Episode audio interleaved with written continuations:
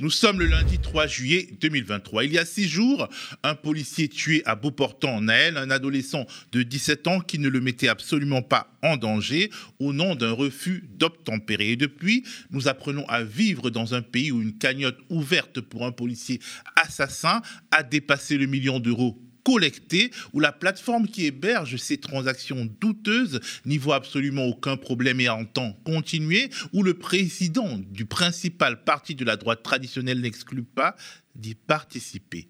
De cette actualité, d'autres, on parlera dans ce bulletin d'infos.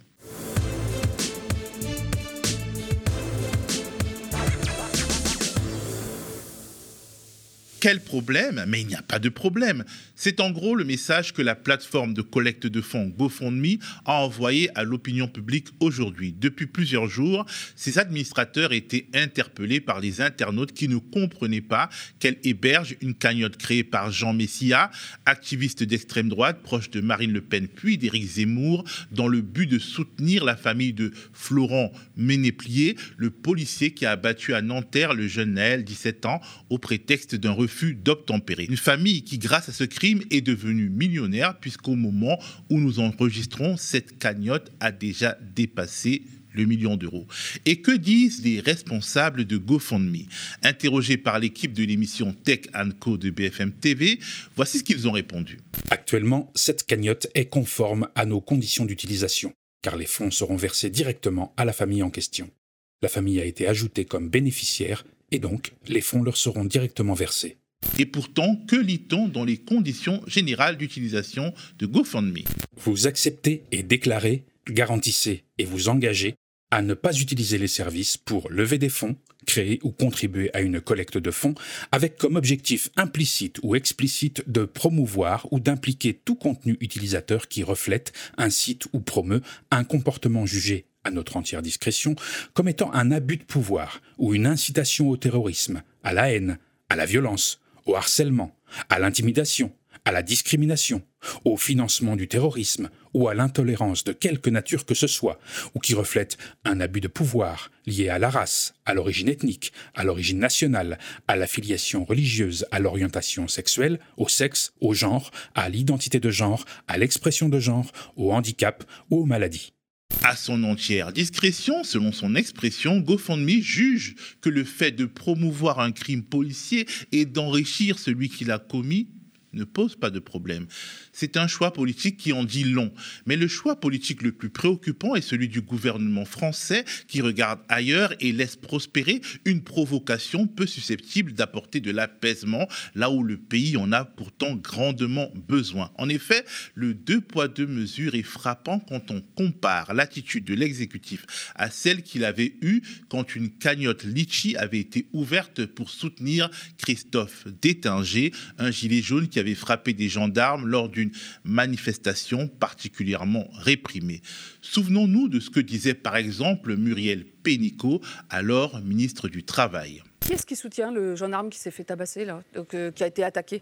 Moi, je, je, encore une fois, ces gens-là, ils peuvent pas être parents. Comment ils peuvent dire à leurs enfants, comment ils peuvent dire aux jeunes, voilà, le modèle, c'est la violence, il faut donner de l'argent pour la violence. Marlène Schiappa, de son côté, affirmait que soutenir cette cagnotte, c'est être complice de cet acte et encourager les violences. Elle réclamait aussi la levée de l'anonymat des donateurs à la cagnotte d'étinger, allant jusqu'à soupçonner des puissances étrangères de s'en servir pour déstabiliser la France. Mais où est-elle donc passée et pourquoi ne dit-elle rien à propos de la cagnotte en soutien au policier qui a tué Naël? Moi, je pense que la question, elle est vite répondue. On en est tout de même arrivé au point où Éric Ciotti, le président des Républicains, le parti qui est censé être la droite traditionnelle, modérée, explique sur LCI que ce qui le dérange, c'est la récupération politique éventuelle de Jean Messia, mais qu'une autre cagnotte lancée par des motards de Haute-Seine dans le même but ne lui pose pas de problème.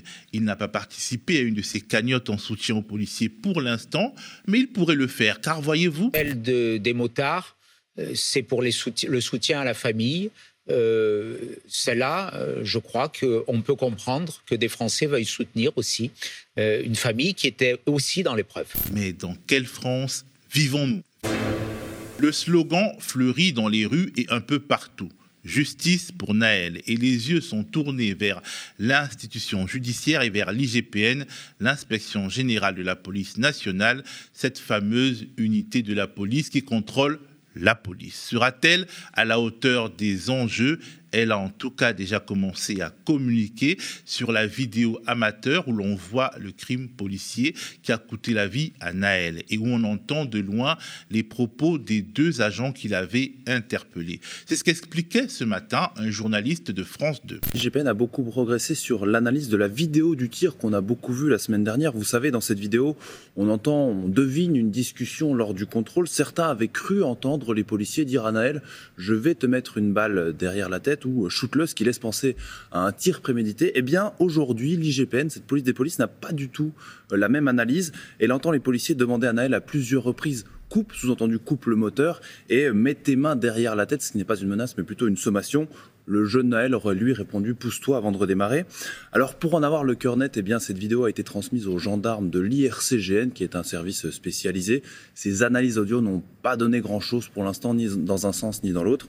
Ça ne veut pas dire que le policier euh, tireur n'est plus mis en examen. Elle avait tout soupçon. Il est toujours mis en examen et placé en détention provisoire. Sauf que ce sera version controversée. En effet, un des témoins, un ami de Naël qui était dans la voiture au moment des faits, a raconté ce qu'il a vu aux Parisiens.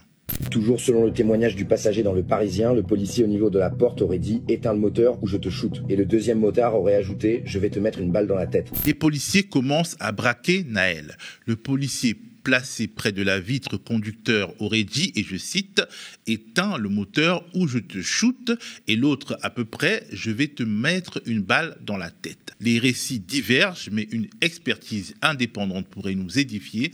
C'est celle de l'ONG de journalisme Index, spécialisée dans les reconstitutions, et ses partenaires qui planchent sur le sujet avec des techniques d'investigation audio extrêmement poussées. Les résultats tomberont assez vite. L'actualité autour de la tragédie Naël, ce sont aussi les révoltes qui se poursuivent avec les dégâts matériels qu'elles peuvent causer, mais aussi avec leur lot d'interpellations, environ 78 à 1h30 du matin dans la nuit du dimanche à lundi, à un rythme plus faible que la nuit précédente durant laquelle 719 personnes avaient été interpellées. Interpellations, mais aussi comparutions immédiates, des comparutions immédiates qui suscitent déjà de nombreuses critiques, comme durant la révolte des Gilets jaunes. À la suite d'un reportage au tribunal de Bobigny, le quotidien L'Humanité dénonce ainsi une justice expéditive pour envoyer un signal fort. Mediapart de son côté note qu'à Nanterre, des peines de prison avec mandat de dépôt ont presque systématiquement été requises contre les jeunes arrêtés lors des émeutes. Mediapart note que les juges doivent s'y retrouver. Dans l'urgence, aux médias, nous reviendrons sur ce sujet important. À l'international, la presse du monde entier a toujours les yeux rivés sur la situation et pour cause, trois jours après la mort de Naël, l'ONU n'avait pas manqué de rappeler à la France de se pencher sérieusement sur les problèmes de racisme et de discrimination au sein de ses forces de l'ordre. Les autorités françaises devraient veiller, et je cite, à ce que même s'il y a clairement des éléments violents dans les manifestations, il est crucial que la police respecte à tout moment les principes de légalité, de nécessité, de de non-discrimination, de précaution et de responsabilité. En Europe, l'ampleur de ces violences ont soulevé une très grande indignation et c'est le cas plus particulièrement en Allemagne. Après l'annulation précipitée de la visite d'État d'Emmanuel Macron programmée du 2 au 4 juillet, les réactions les plus alarmées ont été enregistrées. Le journal Süddeutsche Zeitung appelle à un changement de cap sur la question des violences policières.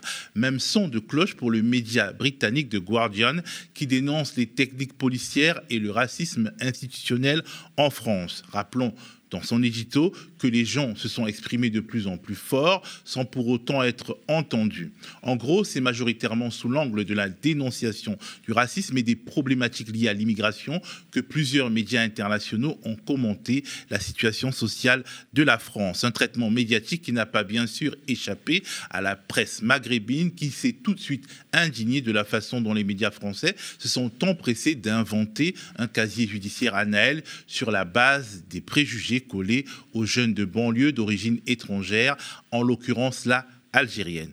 La France refuse de reconnaître ses fautes une fois de plus, titre le journal algérien El Kabar, qui suit de près les événements depuis la réaction inédite du pouvoir d'Alger, qui a demandé à la France d'assumer, et je cite, pleinement son devoir de protection de ses ressortissants sur leur terre d'accueil. Et voilà, c'est la fin de ce bulletin d'infos quotidien qui entre dans notre programmation d'été. Nous réduisons quelque peu la voilure, en effet, avec la fin de l'émission Toujours debout en direct, mais l'actualité ne s'arrête pas et nous continuons à vous fournir dans ces moments importants nos reportages, enquêtes, entretiens, plateaux d'analyse et de décryptage au quotidien. C'est l'été et notre survie, l'intégrité de notre projet éditorial dépend toujours de votre soutien et de vos dons. Si nous voulons survivre à l'été et être prêts pour le grand virage de la saison 7 du média, il nous faut mobiliser au moins 100 000 euros de dons. Déjà 51 000 euros ont été récoltés. Merci. Rendez-vous sur lemediatv.fr slash soutien. On compte sur vous. Restez connectés aux médias.